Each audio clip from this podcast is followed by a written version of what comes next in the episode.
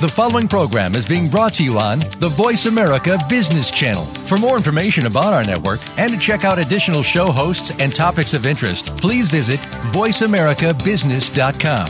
The Voice America Talk Radio Network is the worldwide leader in live Internet talk radio. Visit voice america dot com. The views and ideas expressed on the following program are strictly those of the hosts or guests and do not necessarily reflect the views and ideas held by the Voice America Talk Radio Network, its staff, and management.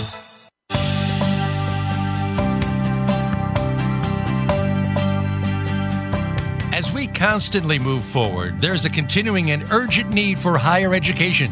It's necessary for tomorrow's future and for a dynamically changing workforce. As the need for education is changing, so is education itself. Welcome to Big Beacon Radio, transforming higher education with your host, Dave Goldberg. In this program, we'll discuss the complex changes that are being made to higher education today, and we'll help you stay ahead of tomorrow, if you're a student, educator, or in the workforce. Now, here's Dave Goldberg. Good day and welcome to Big Beacon Radio, transforming higher education. I am Dave Goldberg. I'm your show host. And Big Beacon is a movement to transform higher ed- education at big beacon dot org.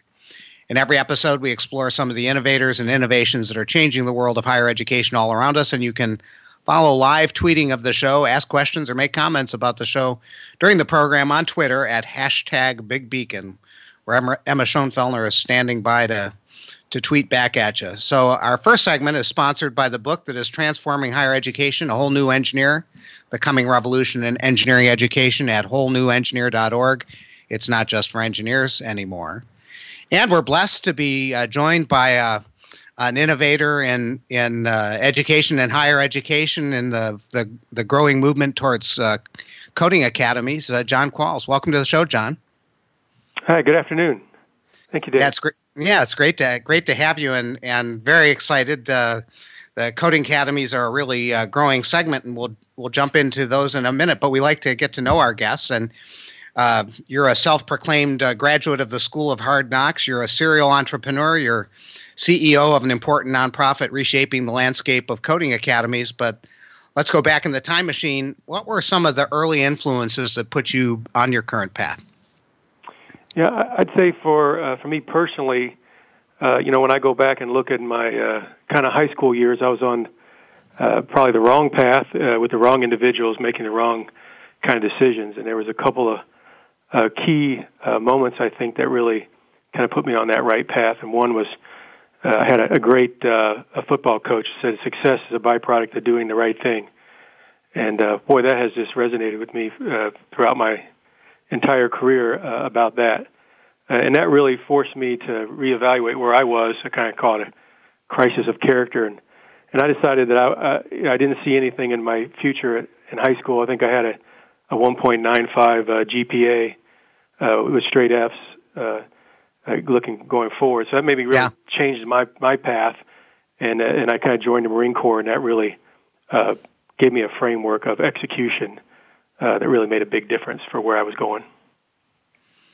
Yeah, so that's so interesting, and and uh, you know, so you you know, as you might imagine, uh, you know, we get a lot of times we get people with uh, degrees galore and have kind of found success through traditional educational paths, and and so your story is a particularly interesting one because you you are an innovator in education, and yet uh, education, early educational experiences uh, for you didn't serve you. I, I don't want to embarrass you, but what you know, you said you were on the the wrong path. What was the you know you and that the right path led through the Marine Corps and execution and and a lot of what the the good stuff that the Marine Corps is known for. But what was what was it that was it? What was high school not offering, or what were you doing that got you off the track, or if, if you don't mind talking about it?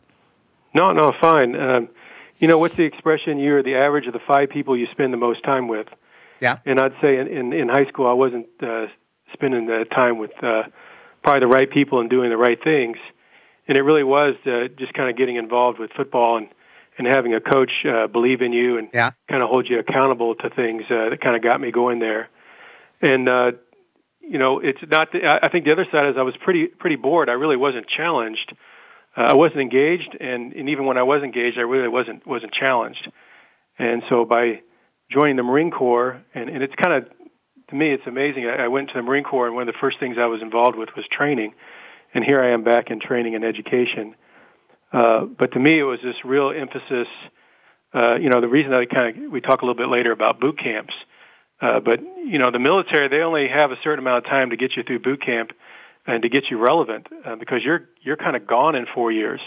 So yep. They don't have time to uh, to kind of kid around and and, uh, and wait for you to, to grow up in those four years. You you got to you got to make it happen right now, and uh, and that was the kind of the kick in the butt that I really needed uh, to apply myself. And then they they kind of gave this uh, you know lifelong training uh, mentality. Uh, they get, they run you through the boot camp, and then they really uh, always always training, always learning, and that was uh, that was really important uh, and instrumental for me in that time of my life.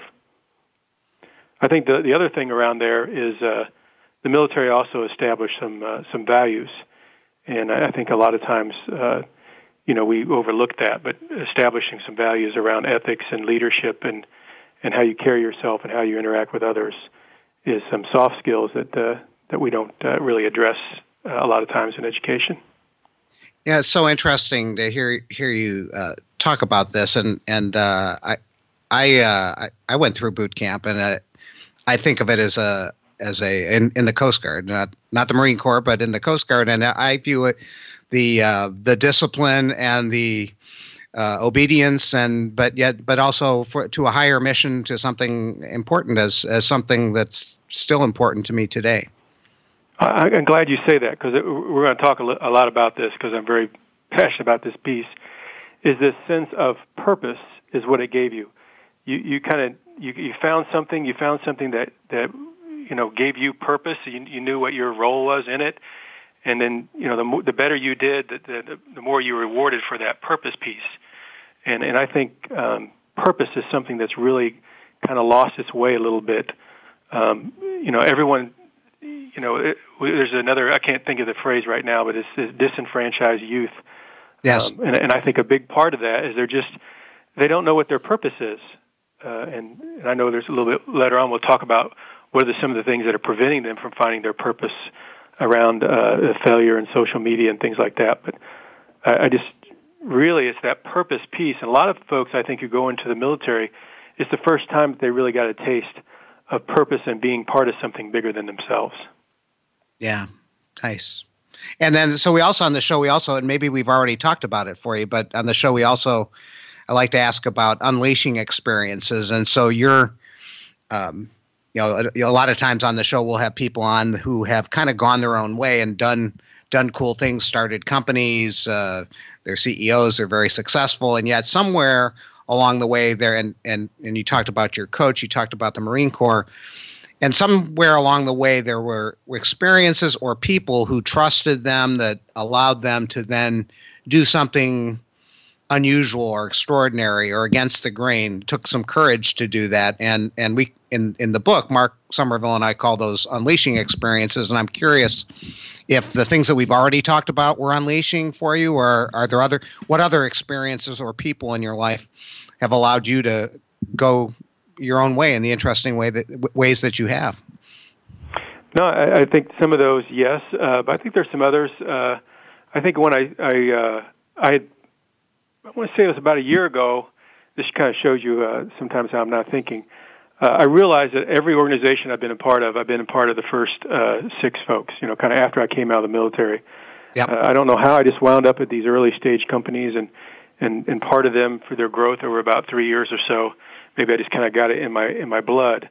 Um, but I was always part of some early stage uh, companies, but I'd never kind of done one uh, where I owned it, right? It was kind of my, my thing from the beginning. Yes. And there, there was a time where, uh, you know, I, I was at an organization that we were getting ready to sell it, and I wanted to go do my own thing.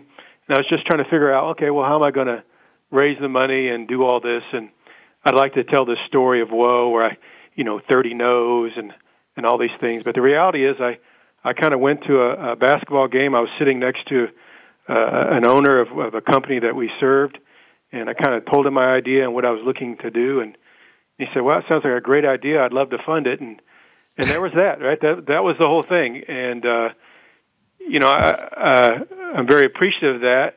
Uh, but I also think that that happens, I think, to a lot of individuals who have um, shown a, a history of of execution. And then those little bluebirds uh, really aren't bluebirds. Those are those are long time earned things over time. But uh, that was an example of, of, of a time where just someone uh, believed in me and what I could do, and and I really feel that uh, now that I'm trying to give back uh, to the tech community is finding individuals and, and making sure that, uh, you know, that I believe in them, right, or that we believe in them.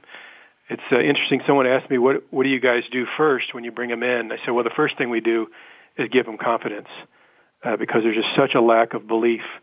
Uh, people can do the work, but they don't believe it. And uh, so putting confidence in the people uh, and believing in them, I think, is, the, is really important. And a lot of people have believed in me, and I owe it uh, to give it back. Oh, and that's so interesting to hear you articulate it so clearly like that. And and I actually I'm I'm curious when so this you're talking about, and we'll and we'll talk more about um, uh, the Coding Academy, but I want to stick on this point of giving them confidence when when when the new kids come in. How how do you do that? What do you, what do you um, what do you do that gives them confidence, or how does it, how do you how does that manifest itself? What do you do? Yeah, I have to give a lot to my team. My my. Uh, The director of learning and uh, those early, uh, well, we did, we've broken it down into different stages, but the first stage is really setting the expectations in that first week about what they're going to go through. Yeah. And I think a lot of times when you just tell people, listen, you're going to be in, I think we call it the desert of despair. Um, it, you know, you're going to, you're going to want to quit. You're going to want to do these things. Uh, you know, we kind of created this rule. You, you can't get out unless you quit three times. Um, So it's it's lots of things are just setting the expectations, letting them know this is going to be hard, letting them know, and actually executing that we're going to do everything we can to help you be successful while giving you very candid feedback uh, for the right reasons about making you successful, not about yep. beating you down. Uh, nice. You know, it's one of the, the groups on the, the the team is part of a um, a girls' swim team here in uh, in Indiana. And this, yes. this particular swim team has won thirty state championships in a row, right? Uh, but he brings a lot of that uh, flavor uh, to the table, right, to the experience. Yeah. So what I'm hearing, I'm hearing a couple of things in there. So I, I'm hearing you're so you're not sugarcoating this. The experience is not easy. This is going to be hard, and it's going to challenge you. And and you're but you're also saying to them at the beginning, it's going to be challenging. It's going to be hard. You're going to want to quit. But you can do this, and and um and you and you're so you're saying that that that entering into it, you've set the expect you've set the bar high, um, but also that um, you've set the belief high too, is what I'm hearing. Yeah, yeah, the belief high, and we also try to take students who've been through the program and bring them back in the first week, um, so that they have someone who's like, oh, okay, uh, here's someone who's been in my shoes, and then they can. Uh, you know, kind of sympathize where they are, right, and help them coach through that. And, you know, I felt that way, too. Uh, it, it also creates a really nice uh, give-back circle uh, because a lot of times they come back and say, were we like this? And we're like, absolutely. And they're like, wow, I didn't didn't realize it. And they don't even realize how far they are along, uh, you know, nine to twelve weeks later until they actually see that group coming in from the beginning. I, I think the other thing I want to add is uh, just kind of like the military is, Um, you know, there's the hard skills uh, part of it, but that soft skills and and you know bringing back those values, uh, and we, we, we reinforce everything through our curriculum, and, uh, but also the values, right? You know, one of them is ethic, being genuine and authentic, right? So it's really important to us. Lifelong learner, quality, um, you know, all those things get reinforced throughout the curriculum, yeah. And I, and I think that helps create the right um, ecosystem and and um, experience. Uh, that they're looking, that people are looking for as part of finding their purpose. Nice, and and you know, on the show, and we've already talked a little bit about that. Um, that high school wasn't the greatest experience. The Marine Corps sort of set you um, straight. Um, what? Um, how important? You know, is you know, and I just was hearing in some of what you were saying the importance of your um, you're having overcome educational obstacles to, to your current role. How how important has that been? What how does your and how does how does your your own experience with education, um, good good bad you know good the bad and the ugly, uh, shape how you think about the educational experience that uh, you're trying to give to young people today? Yeah, so uh, as also part of our, our piece is we wanted to create an awareness. There's there's this tremendous, um, I feel, I feel gap in the K through twelve of really yep. even understanding that this is, is a career path that they might pursue. Yep. So we actually went into twenty-five communities, uh, um, over twenty thousand uh, kids this year. And that really got us uh, involved with uh, the parents and the teachers and the superintendents and the economic development, the mayors, and all the folks from all these different uh, communities. Um, and, and really, that's where we started uncovering this belief uh, gap. Uh, you know, we have just tremendous stories of, of you know, where uh, kids have been inspired, but, you know, I, I hear kids say, well, I'm not as dumb as my dad says I am. Uh, you know, we have to kind of argue with teachers. Our kids aren't ready yet or smart enough to do this. Um, you know, those are things that really kind of reinforce what we're doing. I think for me in my path, uh, in, in my past, I did have a period of time where I went to a, a parochial school, and um, and then I actually, uh, you know, later on in life, I actually was on, a, on, a, on the advisory board for a parochial school, yep. and and really seeing. You know, they do so much with so little, and I've always figured out, and I'm trying to figure out, well, why why is that? What is it that they're doing different? I think part of it is the values, but I think another part is that, is that uh, parent engagement uh, piece, and and you know, we're we're trying to find more ways. We have more success when their loved ones and their and their uh, folks are involved in our program early on to understand what we're trying to do uh, for the student. Um, that that really helps. So that's kind of where I've kind of gone back to our path, past and seen some things, and then try to bring those into our program uh, around those values and then their, their engagement, right? Because we don't want the student to also feel like they're alone, right? They want to feel like they have a support group around them, because it's it is not not easy. Yeah, yeah. And actually, this the point that you, I'll just make a side comment. The point you're making about not having people doing a lot with a little, I think some of it is just the the very fact of having a little.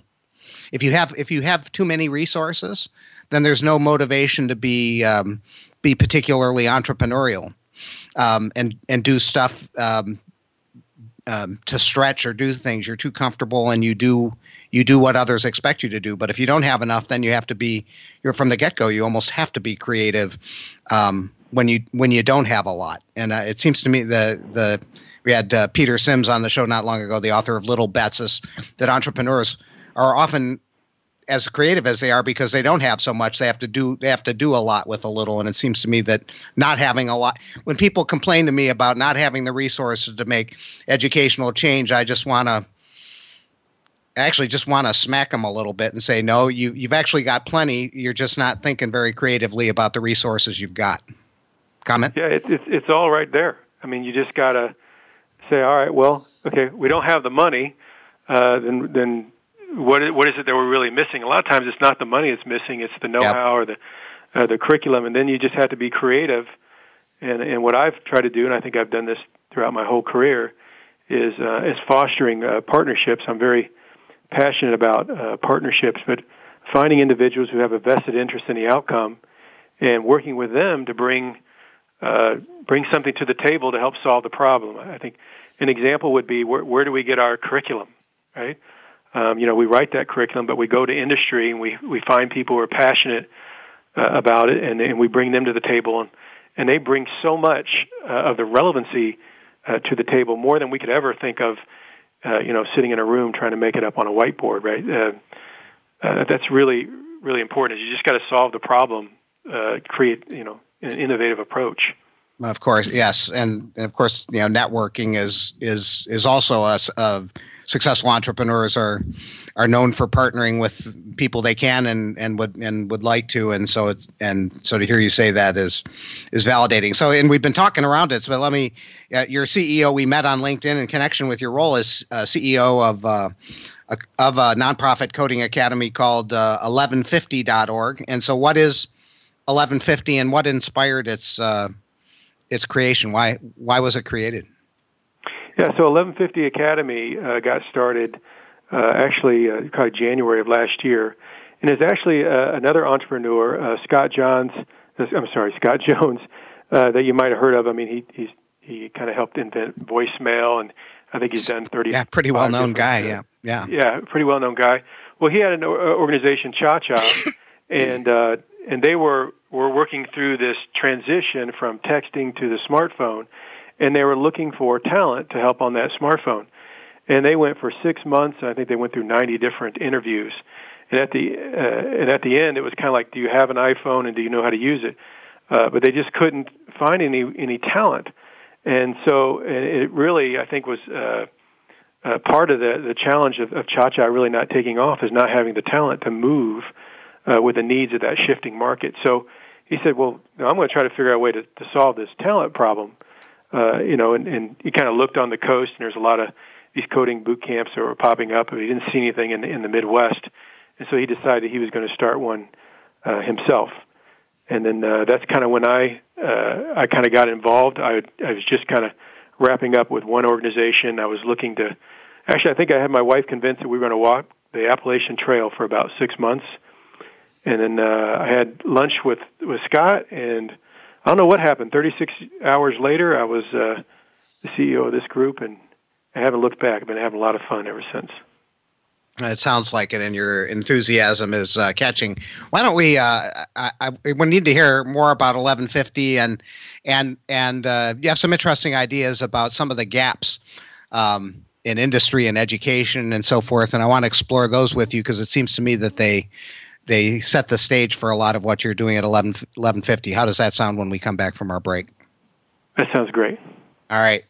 So this is Big Beacon Radio with our special guest, John Qualls of eleven fifty dot org. Stay tuned with, stay tuned, and in the next segment, we're going to talk about some of the gaps in education, employment, human resources, uh, and elsewhere that help drive um, what's being done at eleven fifty dot org.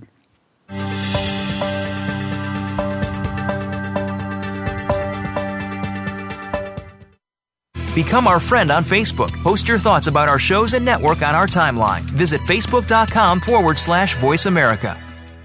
Do you want greater success in bringing change to your university, college, department, or classroom? Are you looking for a keynote speaker to inspire your organization with stories of transformative change? Would you like to boost your own academic, business, or technical career? Let David E. Goldberg of Three Joy Associates help. David is a leading speaker, author, trainer, and leadership coach with experience in helping bring successful change to educational organizations and education and technical careers around the globe. To learn more, call Dave Goldberg at two one seven, six two one, two six four five. Contact him at deg at three joy dot com or browse the three joy website, w w w dot three joy dot com today. We're always talking business. Talk to an expert. Call now toll free eight six six, four seven two, five seven nine zero. That's eight six six, four seven two, five seven nine zero. Voice America Business Network.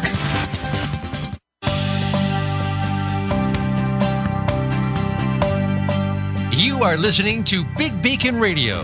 If you'd like to call into the program today, please call one eight six six, four seven two, five seven nine zero. Again, that's one eight six six, four seven two, five seven nine zero. Or send an email to deg at big beacon dot org. Now, back to this week's show. And welcome back to Big Beacon Radio. The second segment is sponsored by Three Joy Associates. Get the training, coaching, and change leadership consultation to help transform your organization and educational institution. Uh, and uh, just a reminder, you can ask our guests questions or make comments about the show at hashtag Big Beacon on Twitter. And so uh, we're back with John Qualls, uh, C E O of eleven fifty dot org. We're um, uh, eleven fifty's uh, uh, about a, a year old uh, coding academy in the in the Midwest, uh, and it's a nonprofit. And um, John, one of the things in our first conversation uh, before the show, um, I, I thought you had a really interesting take on on this leaky pipeline from from high school to college uh, to the workforce. Uh, kids go in one, and, and part of your story's, you know, part of part of that story. So we lose a lot of kids along along the way. How how bad is it? Yeah. So as as any good entrepreneur, I was trying to understand the real problem that we were trying to solve. And so I really kind of tried to sit down and try to get to the data. And as I started to put together the data, I, I literally, I, I couldn't believe it. I had to keep, you know, bringing some other folks in and saying, well, wait a minute, is this right? Is it, this, this isn't adding up for me. And, and kind of the data, if I could share some of that with you, was, please. You know, I was kind of looking at this uh, um, educational train, right, this uh, eighteen to twenty-year process that we have in our society. And I says, well, let me just start with one hundred high school graduates, uh, right? So one hundred percent would be one hundred high school graduates. And, and I know just here in Indiana, and I think this is the same wherever you, you look uh, around the country, but in Indiana, of one hundred high school graduates, thirty-five of them will not go to college. So I kind of think of those thirty-five, I'll put them in a room. And I know that half of them won't finish college. So, okay, so, so that's another thirty-two and a half folks. I'll put those in a room. And those that do finish college, fifteen percent of them will not get a job in the first year. So I'll toss them in the room. And then kind of what's left, of those that do get a job, uh, half of them will get a job that has nothing to do with the degree that they just spent the four years getting. Now, trust me on the numbers here, but does that mean that we're only thirteen percent effective in taking a high school graduate and actualizing them through that approach, um, or eighty-seven percent failure? And, and I've done the math, right? So that's what it is. And it's, it's like, as a society, we've created this, this educational train, and while you're on it, uh, there's all kinds of enabling things, right, to take on debt and do all these other things. But the moment you fall off the train, oh, well, now that's a workforce problem. And, and all those things, those opportunities kind of dry up. And so that's what, that's what we were looking at was, wow, how do we serve those who are on a different path? Uh, I was an individual on a different path. Uh, but what is, what is that different path to actualization for, for the eighty-seven percent that the, that, that particular educational train just didn't serve? Right? Does that make sense? No, it doesn't. Well, it, it does make sense. And it was, it's pretty startling when you, you look at it that way. And there'll be, of course, I think some of my colleagues will quibble about some of the numbers, but in, in broad outline, I I, th- I think your numbers are in, in the ballpark of what's of what's going on. And so, um, of course, then the, sometimes the conventional answer is, well, and and say relative to other countries, um, uh, you know, America's actually not a not a bad place to fall off the train, because we think of the country as a as a country of second chances. So, and things like um, Things like community colleges, uh, the military is is an example of a place where people get get a second chance if somehow the the, the traditional pipeline or the train didn't work for, for them. So, um, you know, in what ways? Uh, you know, so you know, traditionally, community college, military, maybe other other kinds of trade schools have um, have picked those up who've fallen through the cracks. Is that, uh, uh, is that working? Uh, your comments. I think some are, but uh, one thing I do want to want to note is, in in no way am I ever, uh, you know, bashing higher ed or anything else, or, or it's really about the individual's journey and, and their path to actualization. My, you know, my son's going to, to I U; that was the, the path he wanted to take. Um, so I just want to be really clear on that, right? We're not, I'm not an anti-higher ed, uh, you know, stance there. It's just accountability is where I'm trying to get to. Uh, well, no, and let me. I want to. Say, I want to say something about that. I, I am a little anti higher ed. I've, I've got two sons that have gone through and gotten traditional educations and and not been particularly well served um, in terms of employment. On the other end, they didn't go into they didn't go into their old man's uh, business. They didn't go into engineering or computer science, and both of them have struggled, and both of them have gotten pretty. Um, pretty paltry help from from the universities that we paid good money to. So I, I, I think there is I think there is a huge accountability problem, and they're they're you know in in some ways my own sons are in that room off to the side at the end of the pipeline, and I think there are a lot of kids that are even if uh, as you you know a lot of kids that are serving as baristas, but they have uh, pretty highfalutin degrees from highfalutin places. So I I I, I appreciate your being politic about it. But in part, the show is about the, uh, some of the need for the kind of transformation that will get gets higher the traditional higher ed to even pay attention to these problems. I, I, yeah. I'm I'm I'm I'm you're trying to be nice about it. I'm I'm saying that maybe we shouldn't be so nice about it. Yeah, well, we're, I'm writing those checks too, and I got three kids, and and uh, three times uh, ninety thousand is a big number. It's a big uh, number. Well, I can think of a lot of things I could do. Uh, do with that. I could start a few companies with that that kind of money. But uh, yeah, so I, I think we were talking about um, community colleges and the military, And, uh, you know, the military was a tremendous enabler for me. Yes. Um, I was actually just looking over the last uh, couple months on the, the, the, the what percentage of Americans know someone who served in the military. And it, that number used to be, you know, twenty percent, and now it's it's one percent. Uh, so the, um, you know, I think we're losing some of that a little bit. Mm. I think the respect for veterans are high, but uh, seeing the military as a um, as an option and and, and an, an actual actualizer for individuals is significantly less than it's ever been before. Um, on the community colleges, and I, and I I see a, a wide range. Uh, of those, you know, some being uh, effective, but the, you know, unfortunately, the, the part I also see is a lot of them are um, open enrollment, and they're using uh, education as a welfare. Uh, you know, I, I I probably know a dozen people I, I kind of know who uh, who are going to community college for that subsistence piece, right, to help offset their income, uh, and really not really even seen an intent to leverage the education to be actualized, and that's uh, that's very disappointing. I think the other area, um, this has gotten a lot of um, air here in, uh, in in Indiana around the account- accountability to community college results. Um, you know, uh, we're trying to work with some of those to to make that better, but you know, when you have the largest community college uh, kind of in the country with um, graduation rates, you know, under ten percent. Uh, something's just not adding up there, and it needs to be addressed and changed. Well, and some of it, you know, some of it is about the the shape of what's provided. So the the um, the whole the idea of, you know, you get a high school diploma, you get a college degree. There is this sense of the um, the snippet or the building block that constitutes success has been this fairly large chunk of stuff that has been fairly general in nature, um, tied to sort of overall skills as a human being, um, not necessarily um, uh, vocationally focused. Um, but, you know, so in what ways, you know, so um, so so clearly there's something not not uh, working here. And what other in what what other things are working or not working from your point of view? Yeah, I, I think it really kind of comes down to uh, two things uh, primarily. Um, there, there's the pace of the market, right, and how where things are going, and and I believe there's a lot of jobs, right, that's probably more important about can you do the work, and less of whether or not you have a degree. Yeah. You know, I asked the C I O, I said, do you want a nineteen-year-old with twenty-one apps in the App Store, or do you want a college graduate? Uh, if you had to pick one, which one would you take? I'll, I'll take the one with the apps in the App Store. I said, well, well why is that?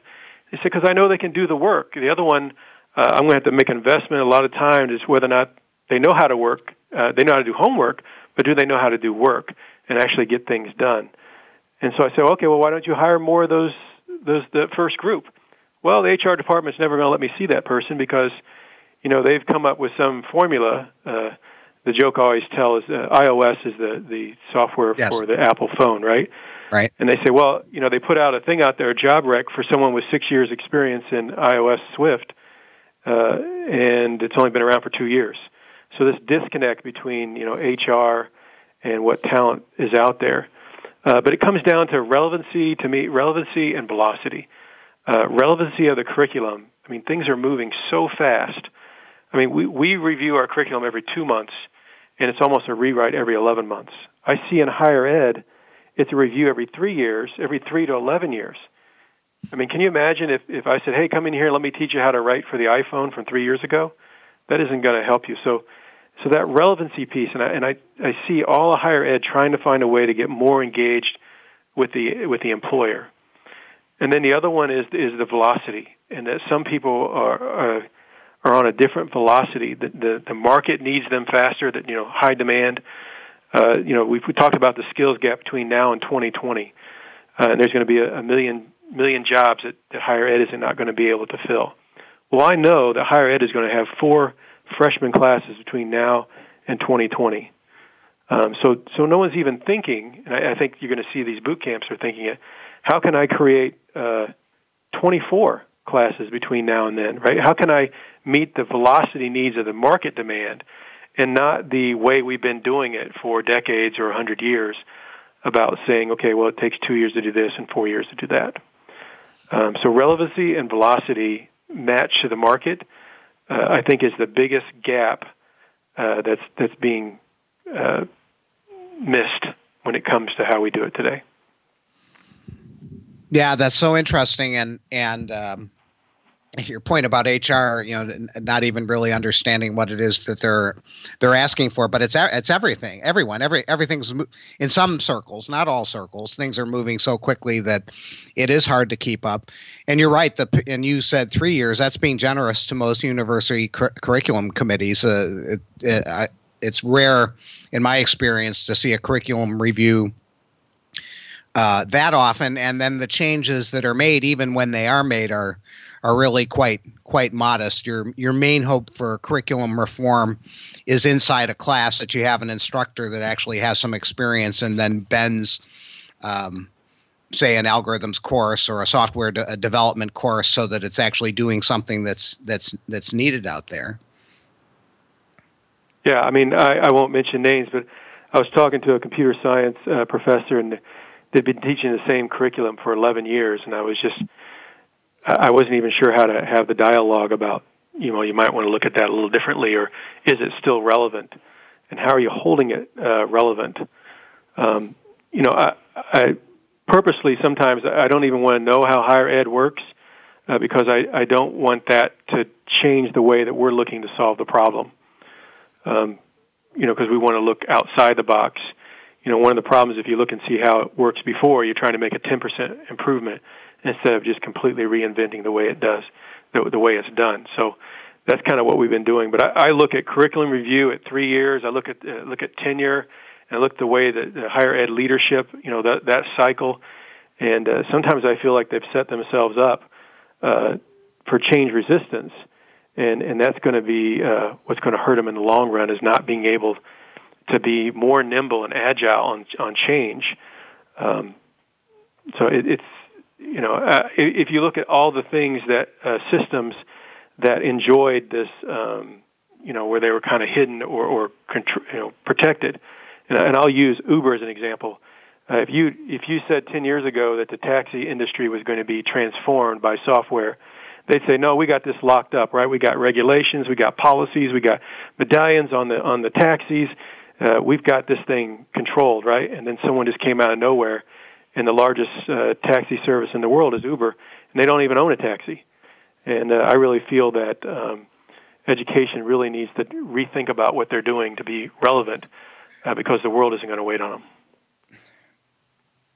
Well, I'll just say amen, and, and that's what this show's all about, but it's, it, you know, as someone who's tried to work from within it, it's, it is very hard, and it's not, and again, it's, and, and I think what you were in trying to be kind before you, it, I don't think there are any bad actors here, but there are, are these cultures. I mean, if you think about higher ed, we're talking about, uh, you know, te- the, the uh, University of Bologna, we're talking ten eighty-eight. So we're talking about a system that's about nine centuries old. So professors today are part of a, of an honored and time, uh, time-honored tradition and culture that has, that has evolved for sure, but it's facing challenges. And I agree with you. The challenges are real challenges. They show up in different, um, um, in different guises, and it's not clear that um, is really uh, keeping up. But there, there are people inside trying to to shake things up. And um, another problem, another gap you mentioned has, and a lot of people have talked about this. We've had, Uh, I had uh, former provost of Columbia come on the show and talk that uh, what we needed was more government programs so that we could afford to pay for the system. But um, um, uh, what about costs and the debt that kids are taking on to get these degrees? Oh, my goodness. So, you know, I, I was looking at uh, two things. I was looking at the cost of, uh, you know, our program, trying to make sure that it had the right value. Um, but I was also trying to understand where things have gone on. So, and I'm very passionate about entrepreneurship. So I came across a, uh, a graph that showed uh, the last thirty years, and it showed uh, the cost of owning a home, the cost of healthcare, and the cost of higher, uh, higher ed. And I think home, home ownership during that period of time had gone up three hundred ninety percent. And I'm sure most will remember what happened in two thousand eight when it came to home ownership, right?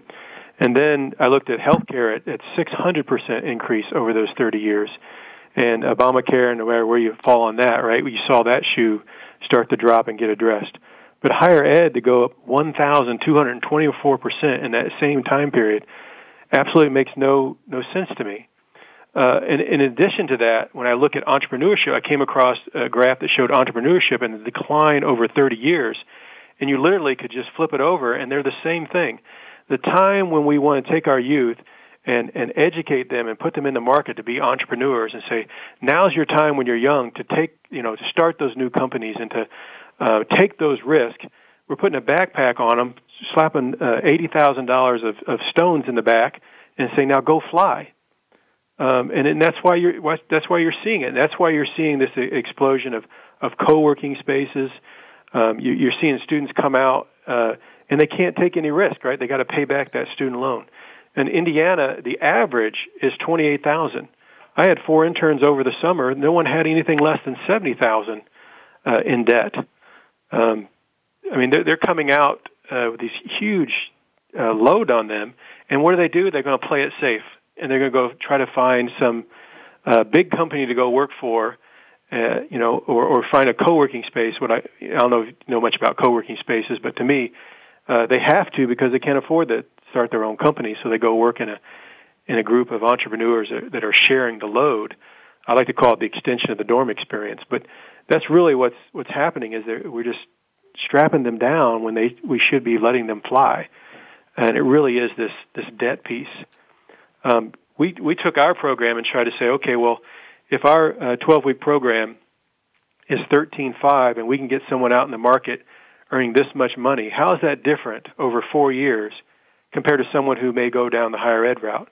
And it's about a quarter million dollar difference, right? Um, you know, between on what they would make during those four years versus what they would have spent on the higher ed side for those other four years. So while not ev- not for everyone, um, it's a significant uh value prop when it comes to where you're going to put your money and what expectations that you want for that money to deliver to you from an outcome standpoint.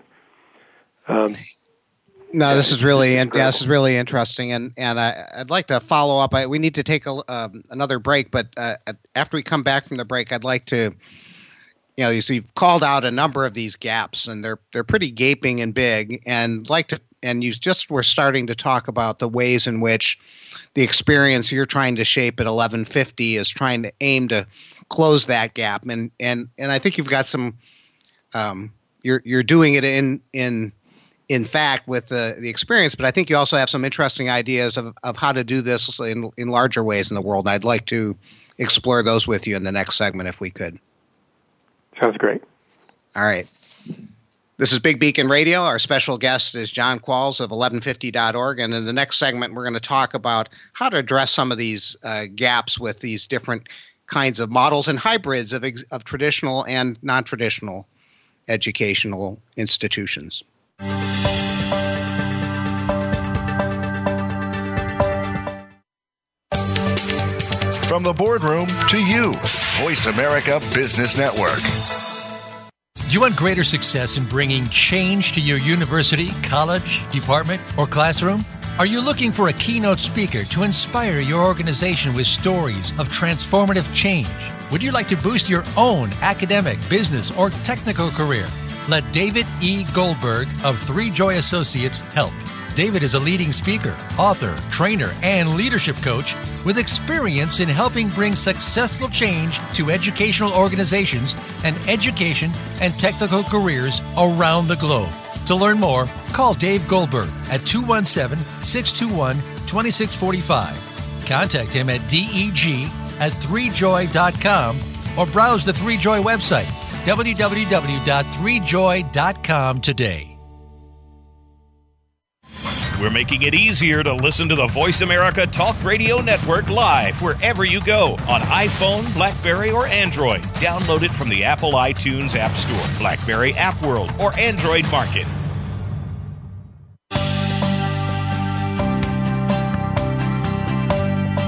You are listening to Big Beacon Radio. If you'd like to call into the program today, please call one eight six six, four seven two fifty-seven ninety. Again, that's one eight six six, four seven two, five seven nine zero.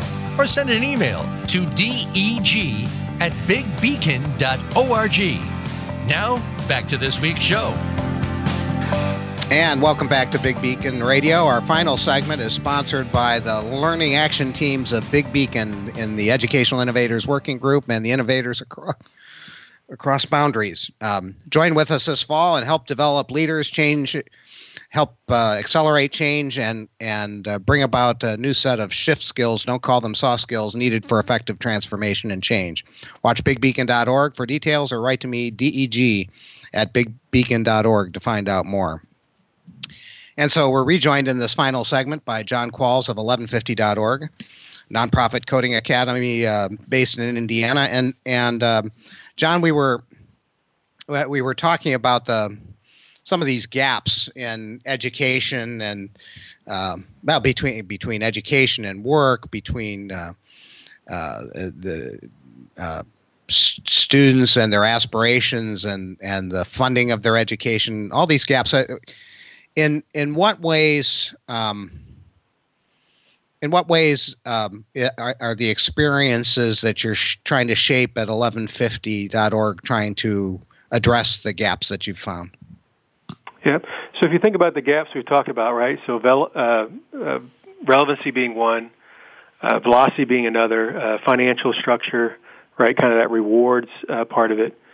And so we really took a step back and said, there's really four four groups here that have to have a kind of a carrot and stick type of relationship. Uh, there's got to be the in, the individual, right? We think that the person with the potential, and then there's the provider, right? The educator, right? Who needs to be able to bring that relevancy to to play at the velocity of the market, which is uh, the third party, which is the employers, and then the, really the fourth party is that public, right? Either either uh, government funding or or, or private uh, dollars, right? But it's that public interest piece. And so we really took a step out and said, how can we create a uh, a solution that and that has all the rewards in place, but also the accountability uh, across all those four parties as they put their dollars uh, in there? Uh, so that's kind of how, how we're doing it. And, you know, one of the reasons a lot of people ask is, why are we uh, nonprofit? And uh, as we were looking at uh, accreditation and, and all the things and, and what outcomes that we wanted, um, we felt like, you know, accreditation, they always talk about quality, but it just seems to be more like a gateway drug dollars to me, uh, you know, just kind of looking at it from the outside. Uh, but we do recognize that there needs to be a level of governance and transparency, and we felt that, that being nonprofit was going to give us uh, a framework of that governance and transparency to our to all those parties about what we're doing and what those outcomes uh, look like. Um, so that's kind of why we chose to go down that. And then as we go across those, you know, we, we there's a thing we say, I think Mark Twain said, if I had more time, it would be, it would have been a shorter letter. Um, we're still trying to, to take this program uh, philosophy or principle down, but it is, how can we provide the most relevant, efficient instruction possible that actualizes the individual in the market with little or no debt while de-risking the decision and financial Uh, acquisition cost to the employer, right? That's that's a long statement, but that's yes. What we're doing uh, when we put together our program is we're trying to serve each one of those and make sure that it makes uh, makes sense and that the outcome is it just, you got to be accountable to the outcome, or you just wasted everyone's time and money. Yeah, and let's. I want to take a little bit of a. a you mentioned the importance of the nonprofit for governance. We've seen um, the outgoing administration. Uh, in almost wage war on for-profits. And, and in some cases there, there were, there were excesses. In some cases there were for-profits that were, were being as innovative and creative as the kinds of things that you're talking about. So it, um, what, what's the, um, yeah, I guess I'm, uh, so is, is, is the, and of course, and I guess on the flip side of that is uh, almost all of traditional higher ed is not either nonprofit or public, and yet it's fairly slothful and is unable to keep up and unable to do things that are that are particularly creative or keep up with the velocity and the relevance, as you call it. Um, so it's it's it's it's not the nonprofit piece itself that's the relevant variable here. So what uh, what what's really going on? What what's what's really important about about the governance?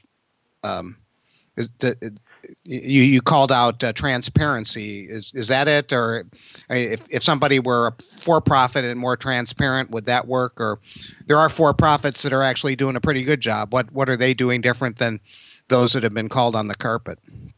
Yeah, I think that there are some for-profits doing great uh, great stuff out there, and there's some bad apples out there.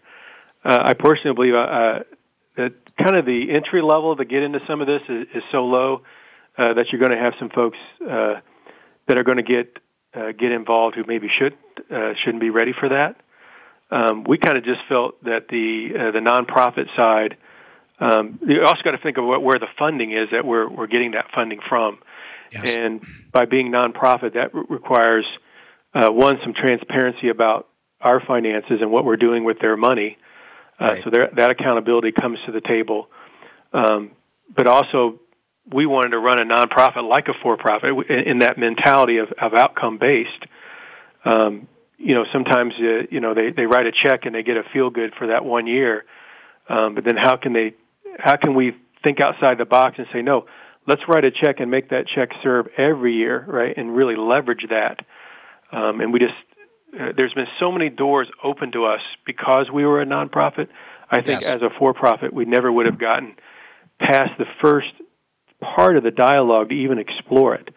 Uh, so that it's just kind of the right model uh, for us. Uh, I think there's a lot of for-profits out there doing just some tremendous innovation. Uh, it's going to be interesting to see how this administration, if they're going to – continue, uh, I think, as the past administration being very aggressive to the for-profits uh, or not. Um, you know, we think, uh, you know, innovation is, is most important, and whatever method it works for that community or that organization should be, you know, fostered. Um, but really, that, that governance and transparency, we think, is um, always always going to be important. And because we, we chose not to seek accreditation, um you know, where we get our funding, it really is from our tuition and from the employers and that public interest. So the, the level of accountability is very, uh, very high when it comes to results. Yeah. Well, and, and, and, and, and you're accredited in a sense, you're, you're accredited by your em- employer partners, really. They, they know that you can do the job and, and they're certifying that you can get the job done. They, your partners are important to you. Isn't that right? Yeah, we actually we actually brought them together as advisory board and then advisory committees. And the committees are the ones who review the curriculum every two months. It's from the employers. And we created a framework of a badging system that's that's defined, right, you know, kind of certification piece. And actually the, the state of Indiana has now accepted that um, as, as something. But most important is, do the employers recognize it, understand it, and accept it as something as valuable to them in the market? And by having them involved, that's how we were able to get there, um, because there really wasn't anything that we could find in the market uh, that certified, uh, you know, this this type of uh, career path. And so we could either wait for someone to do it or do it ourselves, and and that's kind of what we did is, is is brought that to the table. Nice, and and and so you know, there are benefits of this model. There's some, um, and and actually, as I'm listening to you, and uh, the the model. So it's not a traditional nonprofit. Traditional nonprofits are as broken as universities are. I mean, traditional nonprofits kind of sit around and wait for that big check, and it's all about it's about the continuing donations to run the art museum or or, or whatever, you know, the hospital, whatever it is. And and and those models are having the same kind of trouble that higher that higher education has. They haven't kept up with the velocity of change, as as you call it, and and so traditional nonprofits are Uh, troublesome. They don't have the entrepreneurship of and the mindset that you have. So you're you're using a nonprofit governance with an entrepreneurial mindset, which is different than what most nonprofits are doing. And and and I think that that's actually part of the part of your secret sauce. But but also, what are you know what are some of the um, and and we've just got a few minutes left. But what are some, some of the big obstacles to um, uh, you're making progress and. Yeah, you, you've hit on them. There are two of them, right? Funding and talent, right? Mm-hmm. We have a talent uh, problem. Yeah. On the funding side, uh, you know, and, and I'm sure folks will argue uh, with me on this, right? But, you know, I was in uh, up in uh, Minnesota, and they were talking about uh, the higher ed, seventy, seventy uh, percent of their operating costs was covered by the taxpayer. Yeah. I can't tell you what I would be able to do if seventy to eighty percent of my operating costs was covered by the taxpayer, how much more we could do. Yeah. Um, and, you, and you're exactly right, right? The, the nonprofit uh, side, right? We've been kind of teaching them how to how to invest in what we're doing, right, against those outcomes that, that go on than other than just that one year or that one grant. Yeah. Um, you know, the thing I've noticed is that we lead in with asking for a grant to lead us to sustainability, uh, where traditionally it's asking for the outcome, and sustainability is like that third month before the end of the grant. It starts mm-hmm. becoming really important again. Uh, so you're right. And I think the other one is is talent. And uh, and the same thing, either the market's missing talent. How do I get the right talent, very, you know, passionate, uh, talented individuals on my team uh, and pay them? Because I, I can't pay them what they can make a, in the market. I mean, they got to believe in what we're doing and be able to make a change and, and, and be part of that, because uh, I can't pay them near what they're worth uh, in the market. I don't think there's anyone. I'm paying them sixty to seventy percent of market rate uh, to get them involved in it. And that's uh, that's one of the obstacles, is working through and finding those people who believe in what we believe and and giving them an, an opportunity to bring their talent uh, for a tenure of time. Uh, so those are the two things, right? That funding and, and my own uh, talent, right, on the team yeah. are the two obstacles, uh, biggest obstacles we have. Well, I wish we had more time. This is fascinating, John, and and uh, I, I love what you're doing, and wish uh, wish you and the team at eleven fifty all the best. In in closing, um, um, how can people get in touch with you? Yeah, so uh, eleven fifty dot org, and it's spelled out E L E V E N F I F T Y dot org. And then my uh, email address is the letter J, Q U A L L S, at eleven fifty dot org. That's J, Q U A L L S, at eleven fifty dot org. Thanks for coming on. Love to talk to anybody who might want to bring us to their community. So, I appreciate you coming on the show, John. Thanks for coming, and uh, best wishes as uh, you take eleven fifty into the future. Thank you so much. Transforming higher education. Special thanks to our guest, John Qualls at eleven fifty dot org. Help transform higher education. Join the movement to unleash a new generation of innovators by learning more at big beacon dot org. Join us next week, same time, same channel, in our quest to transform higher education.